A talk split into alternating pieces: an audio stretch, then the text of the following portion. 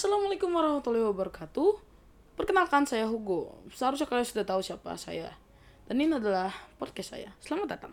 Podcast ini saya buat untuk PTS PPKN. Dan dalam membuat podcast ini, saya sangat senang karena ternyata cukup asik.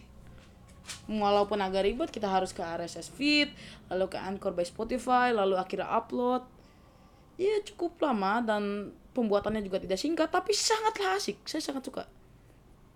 Jadi, dalam podcast kali ini saya akan menjelaskan tentang penerapan Pancasila, lahir Pancasila, dan bagaimana kita bisa menerapkan Pancasila di kehidupan sehari-hari. Jadi, untuk kelahiran Pancasila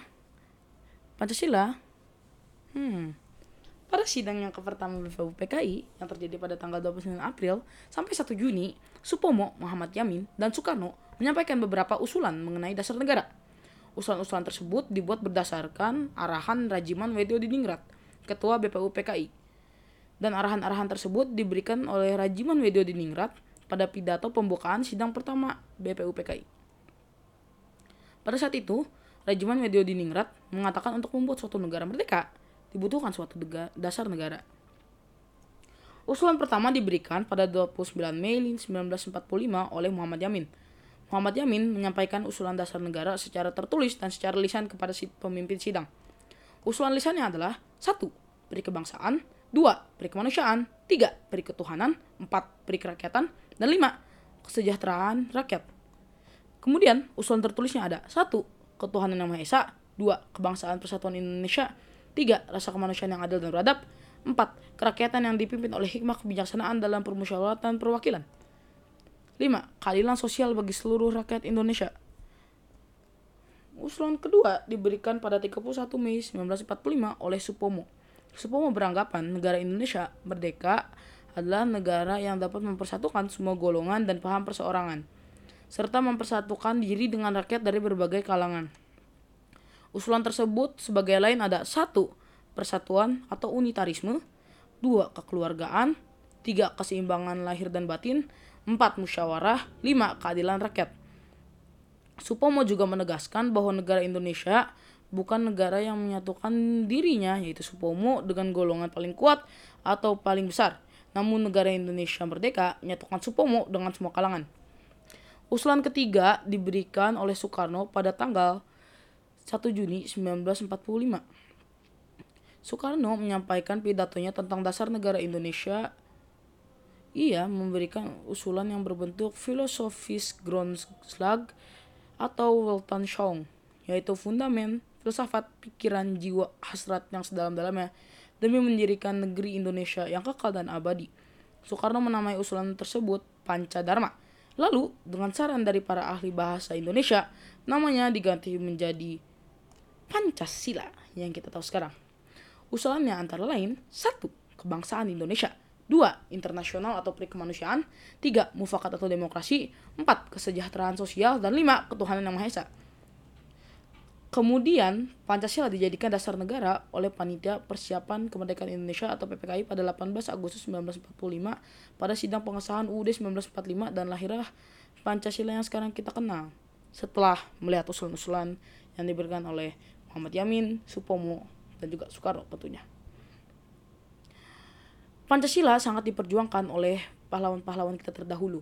Mereka rela mati, meninggalkan keluarga mereka, dan berkorban segalanya, siap mengangkat senjata, membunuh musuh, mempertahankan tanah airnya demi kemerdekaan kita. Dan Pancasila adalah salah satu hasil dari kemerdekaan. Mereka berjuang demi kita bisa merasakan apa yang kita rasakan sekarang, yaitu kebebasan dan juga hidup tanpa harus disuruh-suruh seharusnya. Walaupun Indonesia sekarang punya masalah sendiri, namun hidup kita di Indonesia pada tahun 2022 ini tentu saja jauh lebih baik daripada tahun 1943 atau 1939. Pokoknya saat Jepang atau Belanda atau negara-negara luar menjajahnya, tentu saja tidak enak kita rakyat kita dijadikan budak oleh orang asing di tanahnya sendiri. Itulah sebabnya kita melawan balik. Dan kita berhasil mendapatkan kemerdekaan, dan hasilnya adalah Pancasila. Karena hal itu, kita harus menghargai Pancasila dengan sepenuh hati. Cara kita untuk menghargainya adalah dengan menerapkannya pada kehidupan sehari-hari. Kita mengetahui sila Pancasila yang sekarang ada 5, yaitu 1. Ketuhanan yang Maha Esa, 2. Kemanusiaan yang adil dan beradab, 3. Persatuan Indonesia, 4. Kerakyatan yang dipimpin oleh hikmah kebijaksanaan dalam permusyawaratan perwakilan, 5. Keadilan sosial bagi seluruh rakyat Indonesia. Jadi yang pertama nih, Ketuhanan yang Maha Esa. Berarti Indonesia sangat mengakui Tuhan, jadi masuk ke dalam Pancasila, tentu saja. Karena di Indonesia banyak sekali orang yang datang dari beragama-agama. Oh maaf, ada motor lewat. Misalnya banyak sekali orang yang beragama Muslim, Kristen, Buddha, Konghucu, Hindu. Banyak sekali ya, beragam sekali agama-agama di Indonesia. Jadi untuk kita menghargai sila pertama dan menerapkannya dalam kehidupan sehari-hari adalah menghargai agama lain dan melakukan ibadah kita sendiri, berdoa kepada Tuhan untuk keselamatan dan lain-lain. Lalu yang kedua ada kemanusiaan yang adil dan beradab. Sudah jelas apa yang harus kita lakukan untuk menerapkannya, kemanusiaan yang adil dan beradab. Berarti kita sebagai manusia dan orang lain juga manusia, kita harus melakukan satu sama lain dengan adil dan beradab. Jadi tidak ada memandang orang dari kasta, harta, jabatan. Dan kita harus kita harus memandang manusia lain sebagai manusia. Karena kemanusiaan yang adil dan beradab, kemanusiaan yang beradab. Kita sebagai manusia harus beradab dan memandang manusia lain setara dengan kita. Karena pada dasarnya semua manusia diciptakan oleh Tuhan setara dan tidak ada yang berbeda. Jadi semua orang itu pada awalnya sama. Semua orang tidak ada yang berbeda dan hanya mereka derajatnya berbeda hanya di mata Tuhan. Jadi kita bukanlah orang untuk menilai seseorang atau menjudge mereka. Ketiga, persatuan Indonesia. Seperti yang kita ketahui, persatuan di Indonesia sangatlah kental. Misalnya ada tetangga sebelah yang menyenggol Indonesia, pasti netizen kita akan bertindak dan membalas dan membuli habis-habisan negara atau orang yang menyenggol Indonesia ya. Sangat solid sekali. Misalnya ada orang yang melakukan kejahatan, misalnya M. Ferdi Sambo, dicari gitu kemana-mana, lalu diminta semuanya, klarifikasinya, penjelasan tentang kasusnya. Karena itu adalah salah satu bentuk persatuan ya. 4.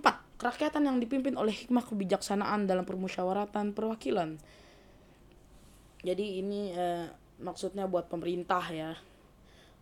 Dipimpin oleh hikmah kebijaksanaan. Pemerintah harusnya bijaksana dan menggunakan permusyawaratan. Tidak dipimpin oleh satu orang ya. Dan harus bermusyawarah, dan yang memimpin juga harusnya bijaksana. Jadi warga juga harus pintar-pintar gitu memilih pemimpinnya, jangan sampai salah. Badak. 5. Keadilan sosial bagi seluruh rakyat Indonesia. Iya, keadilan sosial bagi seluruh rakyat Indonesia, harusnya ada keadilan bagi seluruh rakyat Indonesia. Tidak masalah dia jabatannya apa, hartanya berapa banyak, bisa nyogok polisi berapa banyak, itu harusnya bukan menjadi masalah. Karena di sila kelima, keadilan sosial bagi seluruh rakyat Indonesia, maaf agak gas, di seluruh itu tidak ada yang memandang kasta gitu ya. Terima kasih sudah mendengarkan podcast saya, semoga bermanfaat dan mohon maaf jika ada salah kata. Dan ya, sekian, terima kasih, wassalamualaikum warahmatullahi wabarakatuh.